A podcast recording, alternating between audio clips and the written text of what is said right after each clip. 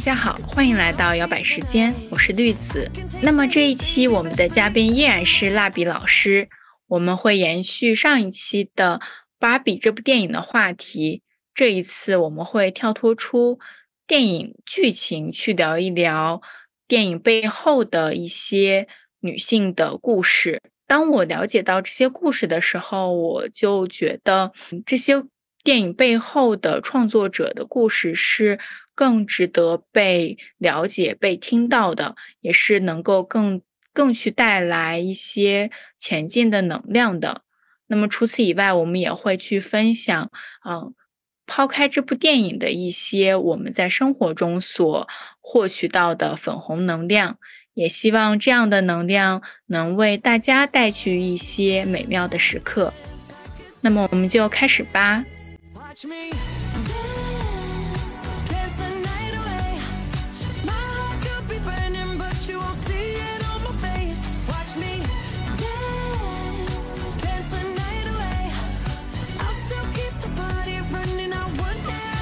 因为这部剧它其实，在现实世界也有一些延展吧，所以我想跳脱出剧情本身和你聊一下关于这部电影它背后的女主角还有女导演，其实他们本身的故事也还挺，就是有有一种和电影世界的女性形成一定。延展和互关性的那种感觉吧，我不知道你有没有了解这部电影，它的女主角，她其实就是推动这个电影上线很重要的一个角色。对，因为就是因为最开始芭比的那个方案，第一版的策划方案被 pass 了之后，然后就是他呃没有放弃，然后他就自己又去写了一个策划案，又去找。华泰的高层去争取，然后同时也是他自己去找的。呃，我们现在这部电影的女导演，就是格雷塔制作这部电影。对，所以就是他自己的故事，其实就是一个在为自己争取，也为就这个世界去创造更多女性美好的元素的一个过程吧。包括她自己的一个职业发展的道路。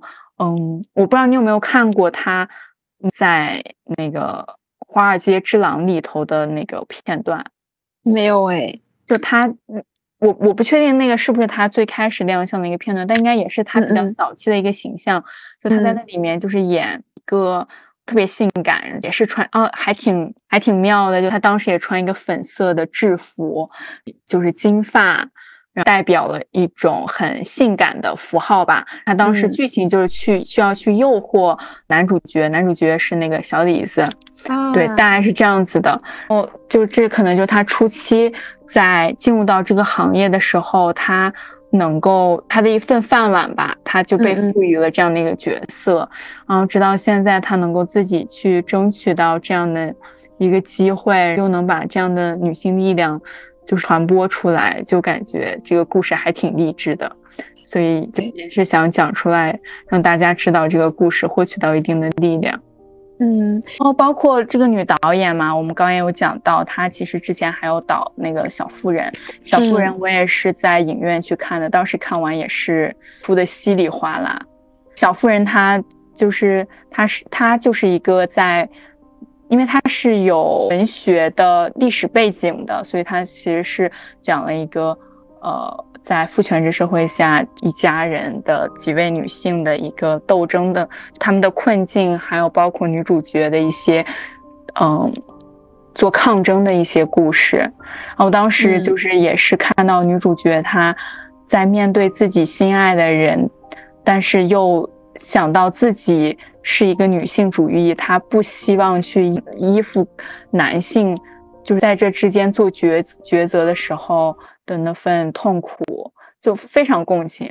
我觉得，如果就不理解女主角的人，他就会觉得这个女主角真的很奇怪，为什么她明明喜欢这个人，但是又不愿意和这个人在一起？我我觉得就是只有女性主义者才能懂她为什么会这样做。I just, I just feel. I just feel like women, they, they have minds and they have souls as well as just hearts. And they've got ambition and they've got talent as well as just beauty. And I'm so sick of people saying that, that love is just all a woman is fit for. I'm so sick of it. But I'm, I'm so lonely. 他的这部《小妇人》也推荐大家去看，我觉得也挺好看的。最后就是关于这部剧 上线之后，其实也有很多争议吧。有的人会觉得它不够犀利，比较太温和了，尤其是一些女性主义的言论，看来它就是太温和了。我不知道你是怎么看待？我觉得我在看的时候，我也会觉得它很温和，但是我的我的观点就是很褒义的那个观点，因为我觉得。他只有温和，他才能够被大家看到。如果他真的是很激进的那种，我觉得我们应该就是不会在大荧幕上看到了。对，而且我觉得他其实他用运用的方式是还挺巧妙的。一开始那个芭比的世界就是一种，我觉得是一种对现实世界的讽刺吧。现实世界就是芭比的那个样子嘛。对，而且我认为像刚刚我有我应该有分享一句话，就是。就是女性主义，它不是不是一种爽文叙事。就是很多人他会认为，我们去看芭比，就是一定是里面一直都是在很激进的一些对抗，或者说一些很激烈的反抗的那种一种状态。我觉得其实女性主义这样子被认为的话，就是有点被嗯。污名化也是对对对对对，我想说污名化，但是我又觉得有点过了，因为我觉得其实这部电影它所传达出来的女性主义，我更更愿意称它为是一种平权或者说一种存在存在主义。它其实到最后的时候，它呃，芭比她已经找到了自己的那个主体性，那这个时候他就跟最后他跟肯说说肯不是 Barbie 的肯，是肯本身。我觉得这句话其实也在证明，这部电影它其实要说的就是说，让每个人都要去拥都都去拥有追求自我的机会。所以，我我我觉得其实不用说非要用女性主义这个角度来看这个电影。对，而且我我觉得其实如果这里听的有男性的话，我觉得，嗯，我也想为广大的女性主义者证明一下，我们要说的女性主义，并不是说要要一个翻转版的。父权制社会，我们需要的就是女性和男性都可以不被外界，不被性别本身所束缚，对，跳脱出他的性别身份去做自己真正想做的事情。对，就是就是需要这一点而已。再说到就是所谓的芭比的那个商业价值嘛，我觉得它是一个。从某个角度来看，我觉得它是一个比较好的事情，因为我觉得它宣传的很成功啊，因为它它让我看到了我身边的女性，这个世界上的每个角落的女性都在觉醒，她们都在穿着粉色的衣服，戴着粉色的项链，背着粉色的包包去告诉全世界，我就是爱粉色。我觉得这个就已经很了不起了，真的。嗯，没错。我其实也是和你一样，保持一个比较积极的看法。我觉得一个是，尤其是一个商业电影，它就是只要做到让来看的人，不同细分群体人都能够获取到一定的共情和价值就好。因为它不是一个什么文艺片或者是一个纪录片，它的受众群体会非常小众。一个商业片，它就是需要让更多的人去看到，它的价值就是。一种传播和消费，其实我觉得，当这么多人为他买单的时候，也透露了一个信号，就是女性就想看这样的电影。你不要再拍一些乱七八糟，对，嗯，是的，我就是那种，嗯，什么消失的什么的那种，气息，那种男性视角里的女性主义，或者说一些打着女性主义旗号，但是。拍着一些不真实的芭比的那种那种故事，对对，其实这就是一种信号，就鼓励市场真的去拍一些能够讨好女性的片子。然后，此外，其实我觉得，就像你说的，这部电影它面向不同的用户群体，其实都是能够有所能够获取到一定的价值的。就比如说那种还没有启蒙的人，他看到之后，或许就能够去了解一下什么是父权制，就能够慢慢是不是就能理解到为什么嗯我在当前的这个困境下，对，然后那么对于一些已经嗯已经在觉醒的人，但是可能他就是在刚刚觉醒，处于一个比较呃困难。困惑的阶段的人，其实我觉得这就是一次大型的，嗯，连接，就是让你认识到，其实大家都有这样的困惑和问题，会带来一种向前走的力量吧。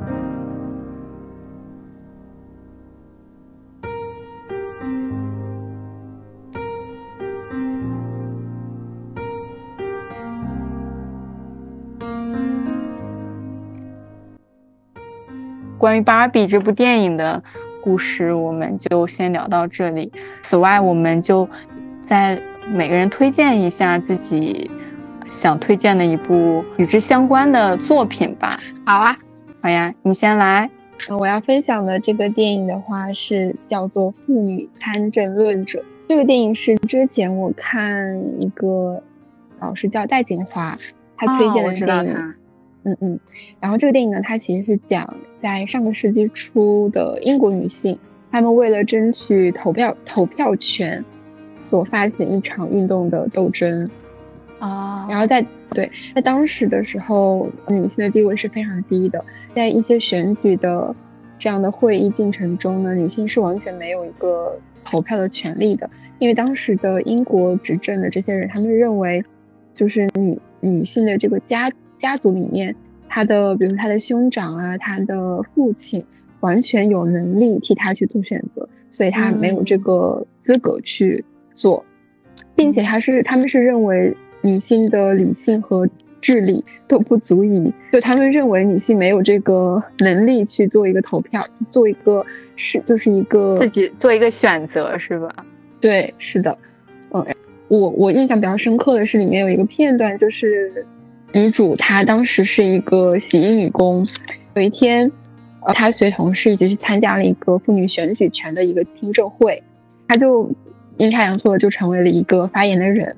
当时呢，就有一个男的就问她说：“选举权对你有什么意义？”她说：“我从来没有想过我们会得到选举权，所以我不知道这会有什么意义。我只是想，或许我们这辈子还有其他的生活的方式。”后面呢，就是女性她们认为她们需要这个投票权。因为他们也也想要争取跟男性一样的权利，所以他们就通过了一些比较极端的方式，比如说砸窗户、烧东西这些比较激进的方式去斗争。但是就是会，他们会知道，就算这样也会更加的艰难。但是我记得里面有一句话是一个女生，她是说，她说斗争是男人唯一能听懂的语言，就是他们用。就这句话简直是让我被哽住，就是他们用最平和的方式、最理性的态度去表述自己的不公的时候，没有人听，他们只能用这样激进的方式，用斗争、用战争、用这种非常激烈的方式去发声的时候，他们才会重视，才能听懂。但是这个影片的最后也也是一个比较悲惨的一个结局，就是一个女生。她带着一个标语去到这个赛马场里面，就是王室的一个赛马场嘛。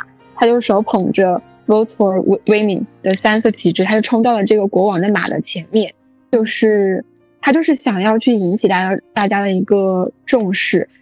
她当时就是在就是丧命了，就是就是被这个马给撞倒了，就被抬死了。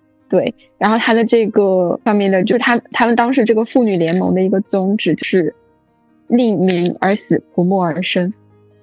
嗯，就是“民”就是发生的那个意思。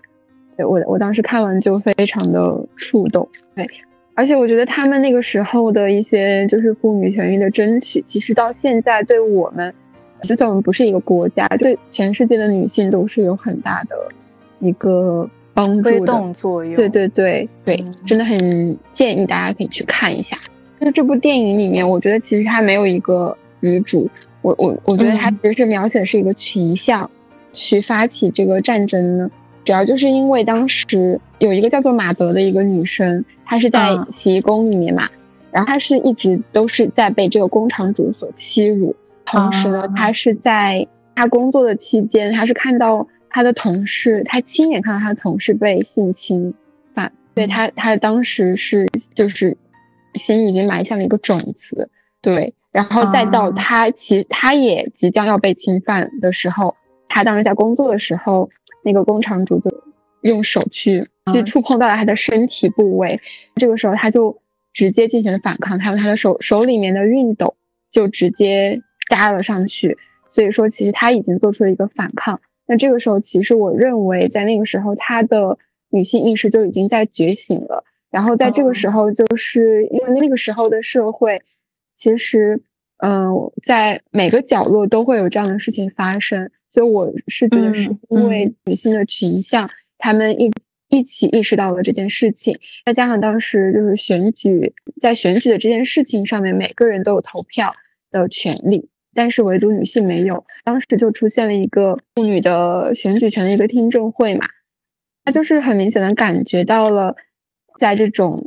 父权制的社会下，男性对于女性拥有这样的权利，就是对于这样平权的一个要求，他们认为是非常可笑的，或者说完全没有这个必要的。因为他们对对对，所以他们才会去争取。我认为，其实那次听证会可能就是他们表达了，就用比较平和的方式表达了，但是没有得到尊重，也没有。被重视，所以他们后面才会去进行一些非常激烈的反抗。我听你这个故事，我的感受就是，女性其实是非常具有力量和抗争精神的，这份力量完全是高于男性的。我不知道这么说会不会又引起一些什么，就是性别对立的观点。但我真的是有这样的察觉，就我感受到我周，也可能就是因为我们当前这个环境，它就是男性具有比较多的特权，然后他们就更希望去享受这份特权和不打破这份特权。而女性就是一个呃相反的角色，她们就是需要去争取这份特权，因此她们就积攒了更多的反抗和崛起的力量。对，而且，嗯，我突然想到这个电影里面有一个画面，在嗯有很多的女性，她们一起站在街上围住了一个，我大概忘记了这个人应该是跟选举权有关系的一个人物。当时有一个警察就问他。他说：“女性没有选举权吗？”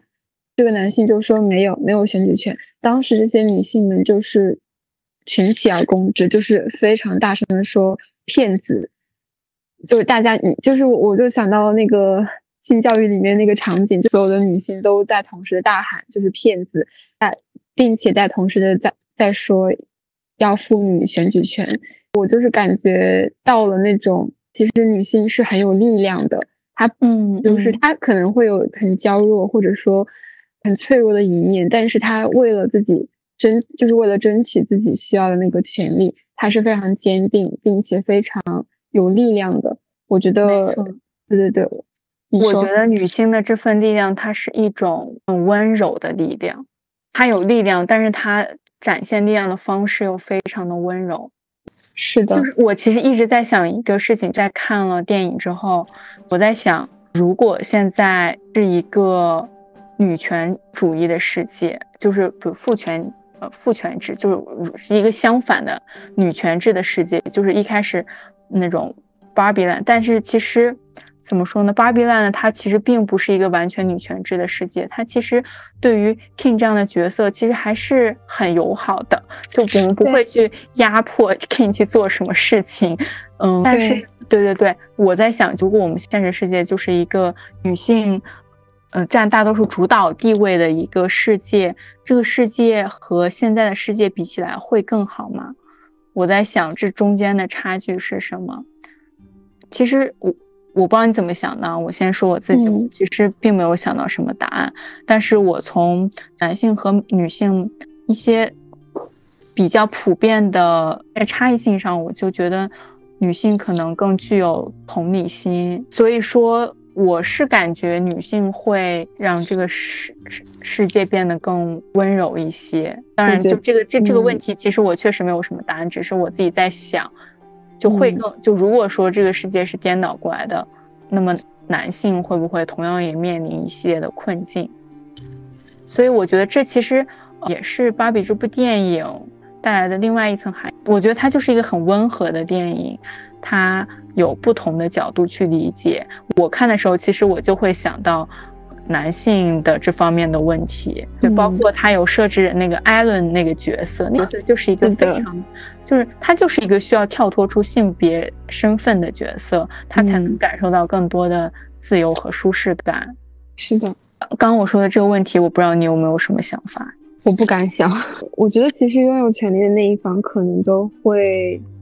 有第一反应的想去维维护自己的权利，对吗？对，嗯，确实。我我觉得可能，如果说这个世界颠倒过来的话，我不确定会不会像父权制社会这样子比较压迫性这么强。但是我我是相信，因为女生本身，女性本身就有的特质比较同理心，比较温柔，相对男性来说比较平和的。所以我觉得，但但你说这些，我刚刚在说这几个词的时候，我又在想，这些特质是不是因为我们在男权制社会下被被规训驯化出来的一些特质呢？如果我们没有经历这样的驯化，是不是我们就是又是不一样的呢？哎，就是一个遐想，好高深的问题。嗯 嗯嗯，所以感觉还是就是我们最终追求的就是一个平等的世界。嗯嗯，其实刚刚问你那个问题，是因为我在想，感觉大部分女性都是因为生活中经历了一些压迫，她们不得不走上了反抗的道路。对，嗯，但是因为我们都看过那个《我的天才女友》嘛，里头那个那个女性叫什么呀？叫艾拉是吗？她是叫艾拉吗？有点忘记了，好像是叫艾拉。对，我觉得他那个形象就是一个非常具有先锋性和跨时代性的一个角色。他就是生出来，他好像就是非常的有主体性，他就是具具有很强的破坏性，不愿意屈服于这个世界。嗯，就他他站在那里，就给人一种给男性一种威胁感和不舒适的感觉。你觉得这个跟他从小生活的环境有没有关系？我觉得环境只是加深了他对这种嗯不好的世界的印证，但是我觉得他这个人本身就是拥有一个很本身就很有主体性吧。我我觉得就是在那样的一个时代，在没有受到教育之前，他就已经很具有这样的意识了。我来分享一下我想分享的吧。嗯，我想分享的这部，它其实不算是一个呃女性主义的影视剧，叫《麦乐体质》，也叫《浪漫的体质》。它其实是一个，嗯，我之所以把它想跟今天的主题联系起来，我觉得是因为它是一个很女性友好、很具有女性视角的这样的一个韩剧。然后这部韩剧它其实也有一段时间了，它是一九年的，对。然后它的导演叫李秉宪，是一位男性导演。然后他还导过《阳光姐妹淘》，我不知道你有没有听过？有，有看过。嗯嗯嗯。当我知道这个影视剧它是男性导演的时候，我就觉得这部电影更加了不起了。嗯。然后我先大致讲一下它的一个情节，就它主要就是讲。三位三十岁的都市女性，她们在工作还有恋爱生活中一些很细碎琐碎的日常的故事。这三位女性都是大学同学，她们基本上都在一个圈子里，在传媒影视行业。呃，女主角叫珍珠，她就是一个新人编剧作家。还有一个女性叫呃黄寒珠。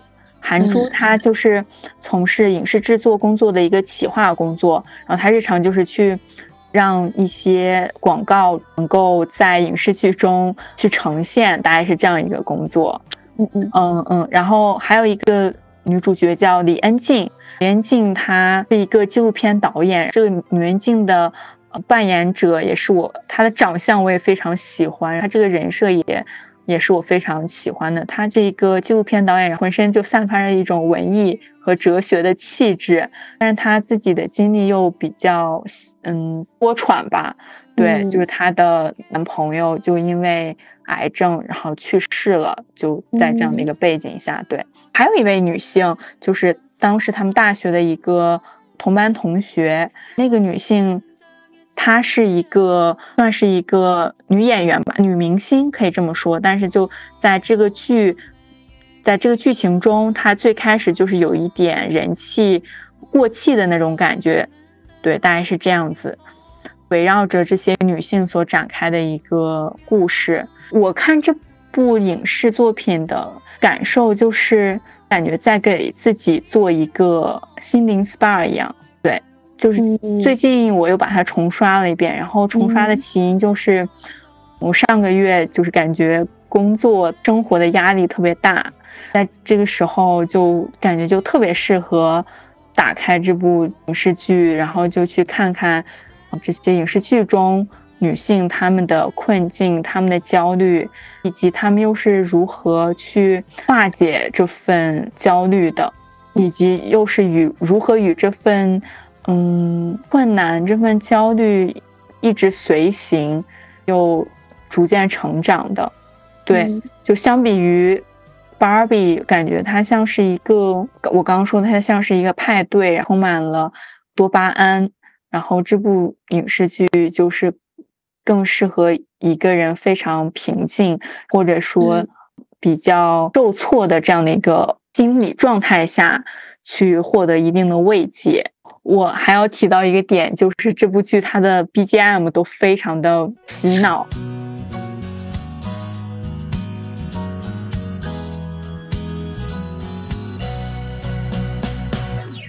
嗯，它有两个 BGM，对对对，一个就是张凡俊的那个叫什么什么洗发水的香气什么的，名字很长。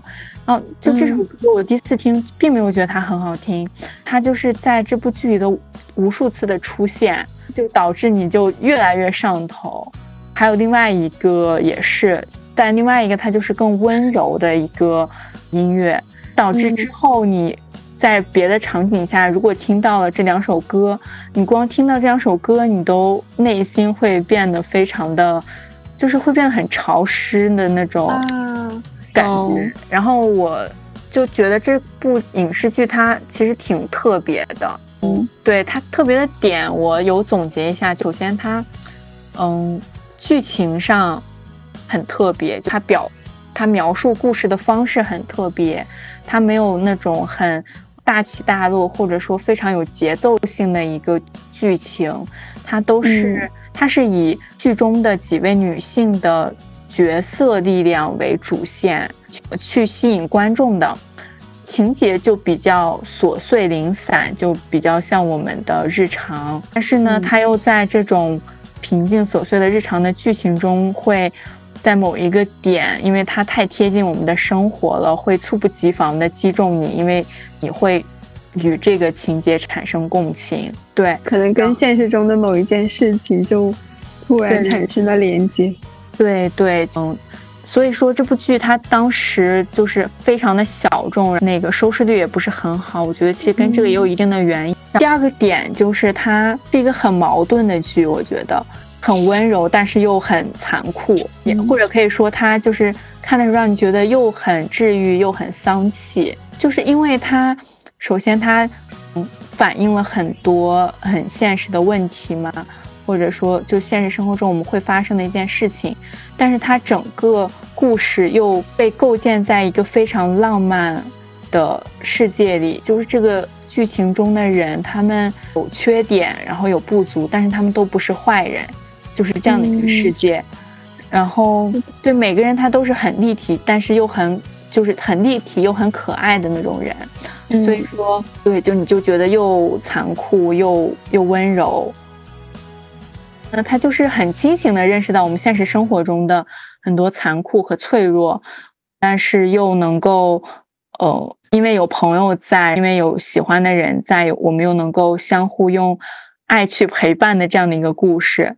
我讲一个，他这部剧，这个剧他的台词都写的特别好。我讲一个台词，就大概能 get 到这个意思。他有一句台词就是说：“人生就是那么回事儿，怀抱着少些美好的时光的记忆，去挺过大部分必然艰辛的时光。虽然多少有些悲观，但真是残酷啊。”嗯，嗯嗯。然后还有就是，嗯，就是在我我觉得他。在用一些日常中非常常见的一些事情来讲出生活的一些很残酷的真相，没错。然后他又能够把我们当时感受到的情绪抽丝剥茧的去体现出来，或者说去表述出来，你就得到了一种治愈和共情。嗯。嗯，然后它里头的关于女性的关系的描述，我觉得也非常的惊喜。它里头有一幕我记得特别深，就是，嗯，因为刚刚讲到他们四个人其实都是那四位女性，其实都是从事影视行业的嘛，有演员，然后有影视，有纪录片导演，有编剧，还有。制作方，这部剧它其实是一个剧中剧，他们充分利用自己的角色，然后在剧中也是去创作一个电视剧。然后这个电视剧，呃，名字叫《到了三十岁就会好的》。其实我觉得就是这部作品，就是这就是《麦乐体质》。这部电视剧其实就讲了这个他剧中的这个剧要播的一个全流程。有一幕就是当他们确认。就他们四个人，其实本身是在各自的行业去做事情的，尤其是刚刚讲的最后的那位女演员，她其实和这三位关系不是很好，她对她和这几位女性是有矛盾的，包括她和那个纪录片的导演一起还上了一个综艺节目，然后在上面各种互呛，对，就关系很不好。但是后面就当他们确认了这个剧中的剧到三十岁就会好要开拍，同时这个。女演员是其中的一个角色的扮演者的时候，然后几位女性就是在一个房间里相聚。那个时候 BGM 一响起，你知道吗？我的那种女性连接的那个基因又起了，然后我又瞬间热泪盈眶。有四位女性又顶峰相见，就去包容了过去的种种的那种特别美好的感觉。是，然后呢？这部剧它又很反套路，就这个场景，它就特别的那个怎么说，非常的有力量，非常的正能量。之后画风一转，第二天这个女演员带着她的经纪人开始跑步，经纪人就问你干嘛突然开始跑步啊？这个女演员就说，嗯，她心里觉得很不舒服，为什么呢？因为她见了她的老同学之后，就发现这 些老同学为什么一个个都状态这么好。对，为什么他们的状态都那么好？然后男，嗯，他的经纪人就说你比他们更好。然后女演员就说我是演员呀，我要做保养，我本身就很漂亮，我本来就会很好。按道理他们和我没有任何可比性的，但是就是我不由自主的跟他们进行了比较，反而且还发现他们也很好，就是我没有那种压倒性的漂亮。他又开始自己暗自较劲，在那里跑步。我觉得这一点也很也也很巧妙，我觉得很可爱。对对对，就是女很立体，就女性之间的关系，每个人都有自己的一些小心思，对，但是又都很可爱，又没有什么伤害性。是的，嗯，就这就这个就也很反套路，说的我又想再去把它看完。我第一次看这部剧的时候，我最触动的一个情节。那个情节比较靠后了，他就是讲女主角，对，嗯，和这这这个女主角她有一个前男友，这个前男友跟她从大学的时候就认识，然后他们谈了七年的恋爱，在这期间有不断就不断的争吵，不断的分手，然后又复合，不断的分手又复合，直到最后一次分开。分开了之后，然后这个女主角她就。去有就去寻求了一些物质上的寄托，他就想我开始买包，买了包之后，他就开始认真努力工作，嗯，就写了这个剧本，然后被男主角所看到嘛，对，大概是这样子的。在这个背景下，他的前男友，他也是一个男男导演，而且他还是我们男主角的徒弟。就刚开始他们见面的时候就很尴尬，然后，然后随着女主角和男主角慢慢的相识，男主角和女主角互相之间产生了默契，然后，呃，就是这个前男友也感受到了一点危机感。就算他们已经分手了，但是也能理解吧？当你的前女友和另外一个人有了更好的关系的时候，你可能就不自觉的想去宣誓主权，或者说去维系这段关系。当时她那个前男友就就请珍珠去一个非常高级的餐厅吃饭。哦，这段我看过，对他拒绝了他的那一段。对对对，就他就去那那个餐厅吃饭，去吃饭的时候就说，当时跟你在一起的时候，呃，也没有请你到这么好的餐厅来吃过饭，所以就想觉得很遗憾，想弥补一次。然后这个时候女主就跟他讲，你的心意我理解了，虽然曾经相爱过，但是，呃，没有必要为谁能请谁吃一顿大餐而感到遗憾。嗯。对，就是他说，我也同样没能请你吃这顿大餐。我们在一起的时候，我也，呃，恨你。然后包括分手之后，我依然恨你。然后也会在背地里去说你的坏话。但是呢，过去就就过去了。我们已经在当时的那个场景下做了我们全部的努力了。我不要为过去的事情而感到执着，去遗憾。我现在有了想和我吃这顿饭的人，我觉得如果我跟你吃的这顿饭就是对你的不尊重，以及对他，以及会对会让他感受到伤心和失望，对，所以说我就不和你吃这顿饭。对他当时这个回应，我听完就非常的震惊，你知道吗？我从来没有想到他会这么回应。对，我当时看到那里也比较惊讶，你就觉得。是一个非常坚决，但是又非常体面的分开。对，就其实当时分开的时候很不体面，但是在当你在生活中有了新的转机之后，你可以对这段感情做一个很好的告别。包括就是有一些遗憾，你确实没法弥补，就别弥补了。确实可能在当时的那个情境下，你已经做到最好了。这部剧。总之就是一个很温柔的故事，希望大家能够去在这个过程中去治愈自己，也能从这几个角色的身上获取到一些继续向下走的力量。嗯，没错，嗯。